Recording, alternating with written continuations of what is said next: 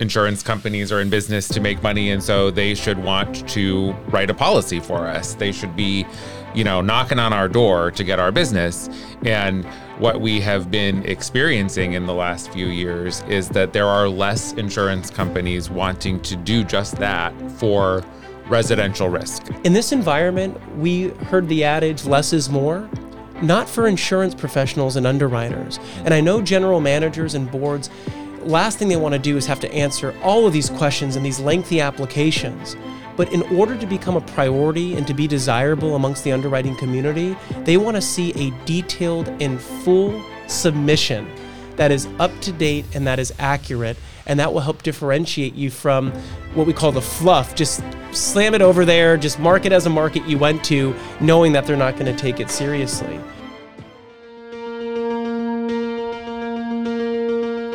Most people are not equipped to understand the seemingly endless facets of an HOA. That's why we're here, to help you become uncommonly prepared to serve your HOA. Whether you're a board member or a manager, join us in the Uncommon area. Welcome to the Uncommon Area. I am Matthew Holbrook, and this episode is all about how to make your HOA more attractive to insurance companies. And joining me to talk about this subject is Matt Davidson, Executive Vice President at Action Property Management, and Jonathan Naranjo, Senior Vice President at Newfront Insurance. And appreciate both of you joining us. Um, Matt, why do we even care about this topic, making your HOA attractive to insurance companies? Good question. It seems kind of backwards, doesn't it? Like, I think that a lot of people think that insurance companies are in business to make money and so they should want to write a policy for us. They should be, you know, knocking on our door to get our business. And what we have been experiencing in the last few years is that there are less insurance companies wanting to do just that for residential risk, especially high rise condominiums. And so we need to start thinking about the process of buying insurance and going to bid and things like that a little bit differently. And we need to to ask ourselves like how how can we make ourselves stand apart from the rest so that somebody wants to write a policy for us? So jonathan maybe you can tell us a little bit about um, first of all like what's happening in the marketplace in general? Like what's happening with rates? What's going on with carriers? Yeah well Thank you. Great question. Rates are going up, to, to say it succinctly and to the point, unfortunately. And one of the main reasons is the catastrophic losses that we've seen, especially in 2022. Hurricane Ian, for example, has now topped excess of $50 billion in insurable losses. And then if you look at the 15 plus weather related issues uh, throughout the states, creating multi billion dollar occurrences wildfire in California, flooding in the East Coast, named windstorm in Florida. It's creating a contraction in terms of capacity, meaning insurance and limits that are being deployed by a variety of different insurance companies. The backstop that insurance companies use, the insurance that they purchase, just went through a renewal on January 1st. We call it reinsurance treaties at an average increase of 40%. And these insurance companies to your point earlier, they're in it to make profit.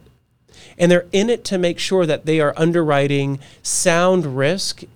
However, what we're seeing with all of these losses has created a tightening, and now we have a supply and demand deficit, meaning there's a huge deficit in the options available to our communities out there, but there's a skyrocketing demand that that wants more, and we just don't have it right now.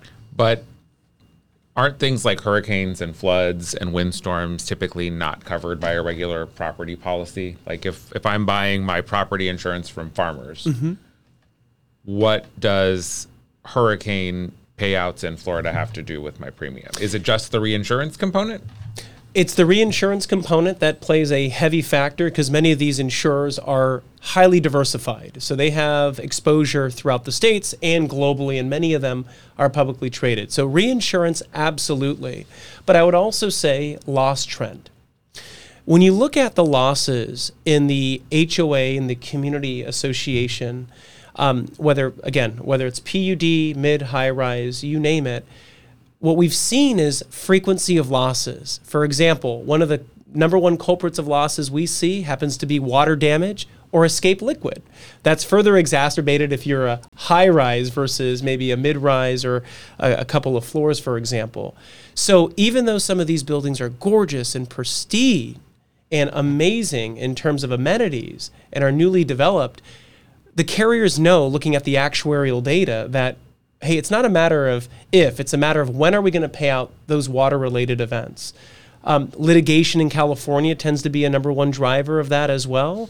Um, we see allegations, especially on the D&O or on the employment practices side of the fence, um, come in hot and heavy for a variety of different issues. And they may be futile or not, but once there is representation or there's a demand from an owner, for example, whether it's monetary or non monetary, the policy has a duty to defend you.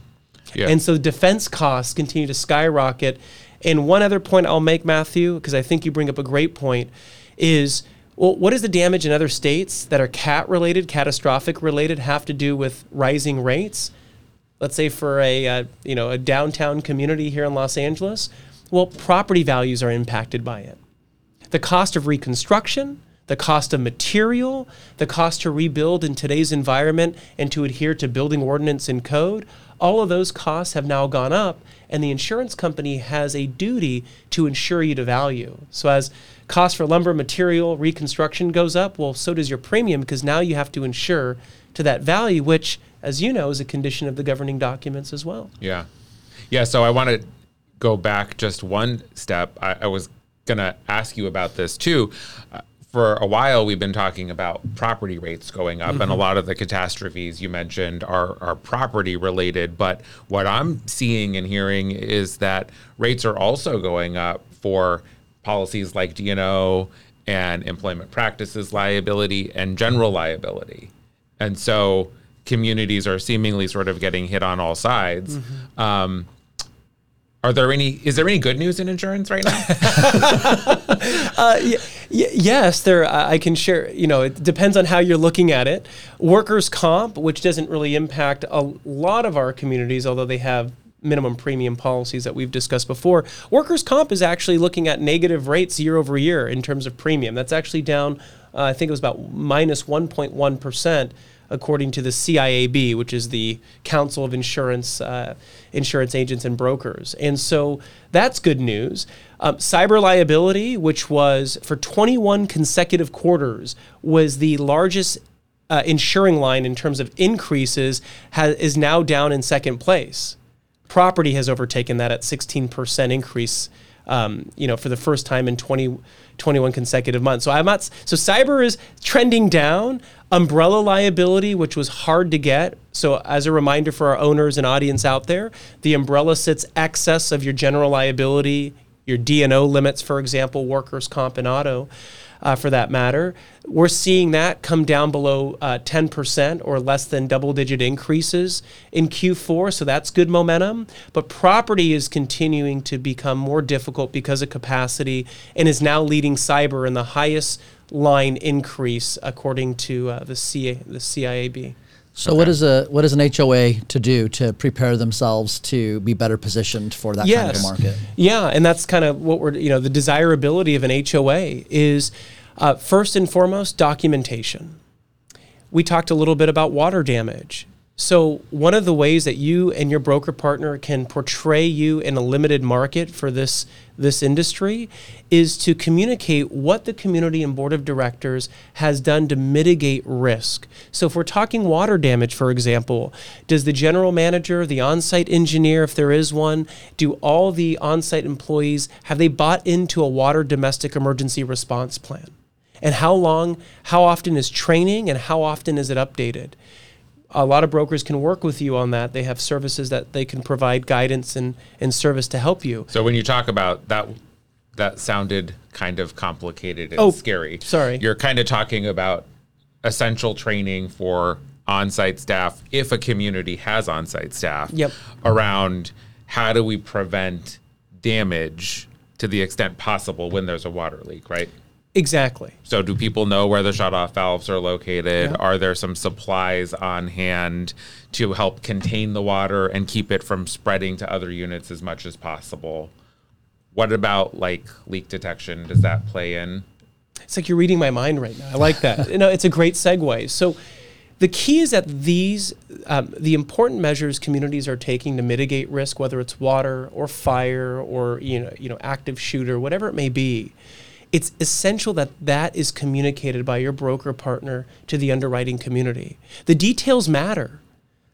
In this environment, we heard the adage less is more, not for insurance professionals and underwriters. Mm-hmm. And I know general managers and boards, last thing they want to do is have to answer all of these questions and these lengthy applications. But in order to become a priority and to be desirable amongst the underwriting community, they want to see a detailed and full submission that is up to date and that is accurate, and that will help differentiate you from what we call the fluff. Just slam it over there, just mark it as a market you went to, knowing that they're not going to take it seriously. Um, but I would say, first and foremost, make sure there's documentation, make sure it's being communicated. Wireless water detection systems and the IoT devices that are gaining steam, those are great. Property insurers love that because not only does it demonstrate optically that the board is willing to make and community is willing to make significant investments because they take risks seriously, but they're also going to benefit because the likelihood of them paying out claims goes down significantly and they're going to rate for that. Plus, us insurance geeks, it, it builds a lot of goodwill. If a, you know, because these aren't cheap. These these systems are expensive, but they are proven to work, and insurers love that. Now, is there like a quantifiable discount, or is it just something that you can do that makes your community look more attractive and maybe stand out from the other pile of applications? It's the former, or excuse me, it's it's the latter. I apologize. It's oftentimes well, when we install this, what's our premium discount going to be? Right. Well, in this environment, it doesn't happen that way. What it does is it allows you to get preferential rating amongst a community that may not have them installed. And number two, what you're doing is investing in the future and managing what we call your long-term total cost of risk. So if those wires, wireless sensors, the wireless water detection sensors, um, you know, was able to be proactive and eliminate three leaks before they occurred, well, those leaks could have caused significant damage. And I don't have a quantifiable number, but at least there's a proactive measure within the community to help mitigate one of the most frequent uh, exposures, which happens to be water damage. Yeah. Okay. Thanks. So, um, one thing that I'm hoping you can cover for us too is um, how the bidding process works. You know, very often, um, and this is a, a, a totally reasonable question. You know, um, a manager or a board will say, "Well, we've been with you know this insurer or this broker for a long time." And the rates just keep going up. So let's get proposals and make sure that we're being competitive. Yes. But insurance is complicated. So talk us through what the steps look like and really what like the broker's typical job is because I think that the broker is or should be getting multiple bids, but how does the board know and how does the manager understand that? Yes. This is a this question fires me up, uh, and I, I really enjoy this question because um, you have to go against the grain a little bit and get out of the um, become a little unorthodox on how you're thinking about it.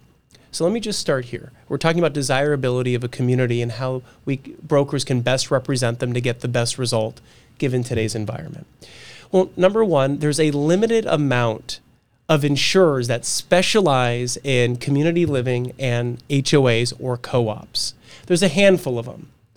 Any broker who is dedicated and a specialist in this industry, like ourselves, we know where to go and we know the limited uh, marketplace out there. So, what I'm trying to say is if you go out to bid as a community, which is your obligation and your right to do so, your incumbent broker has probably already blanketed the limited options because we're all going to the same option.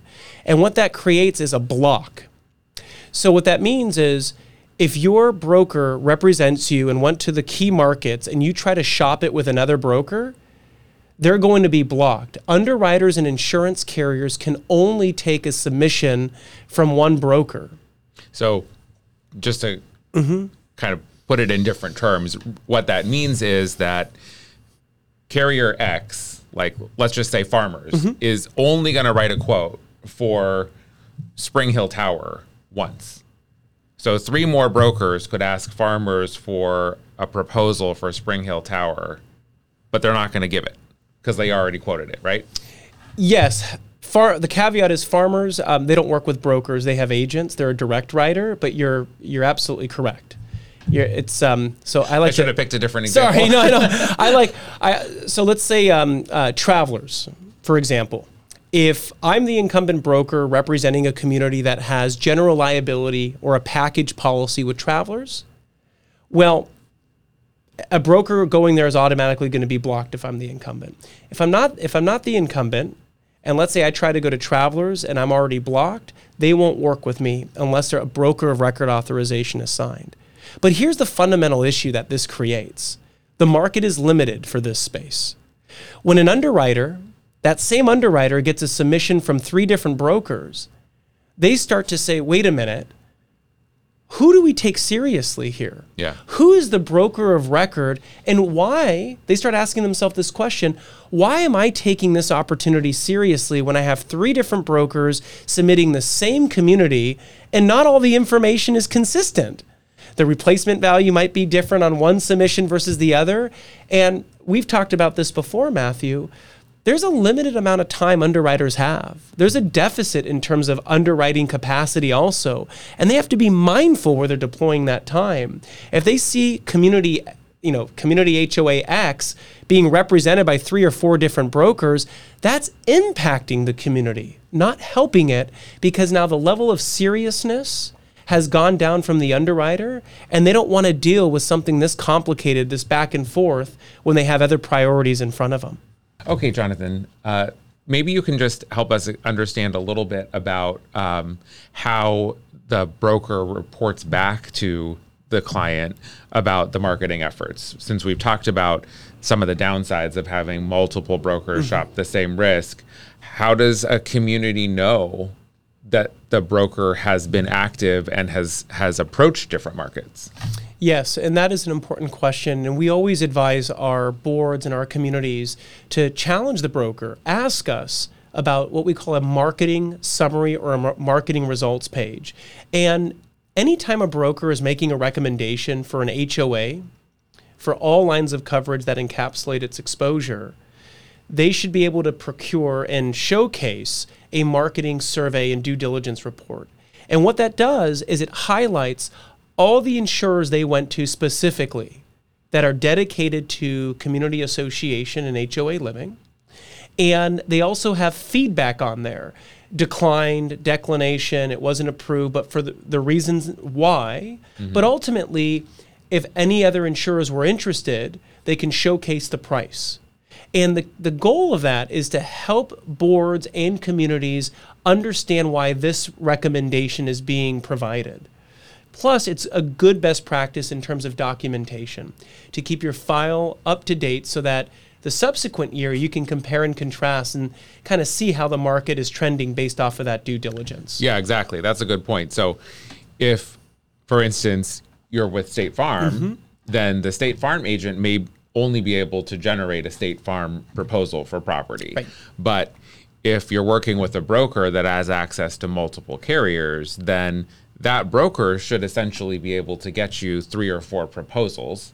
And the marketing report or the marketing summary will tell you who was willing to issue a proposal. Exactly. Right? Exactly Okay. right.